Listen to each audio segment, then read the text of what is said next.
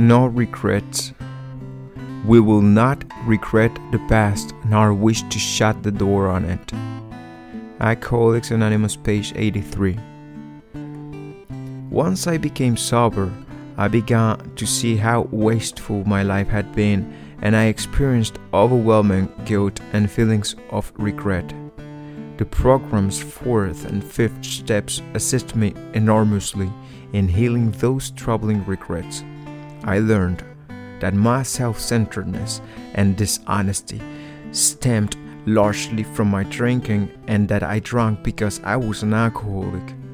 Now I see how even my most distasteful past experiences can turn to gold because as a sober alcoholic, I can share them to help my fellow alcoholics, particularly newcomers.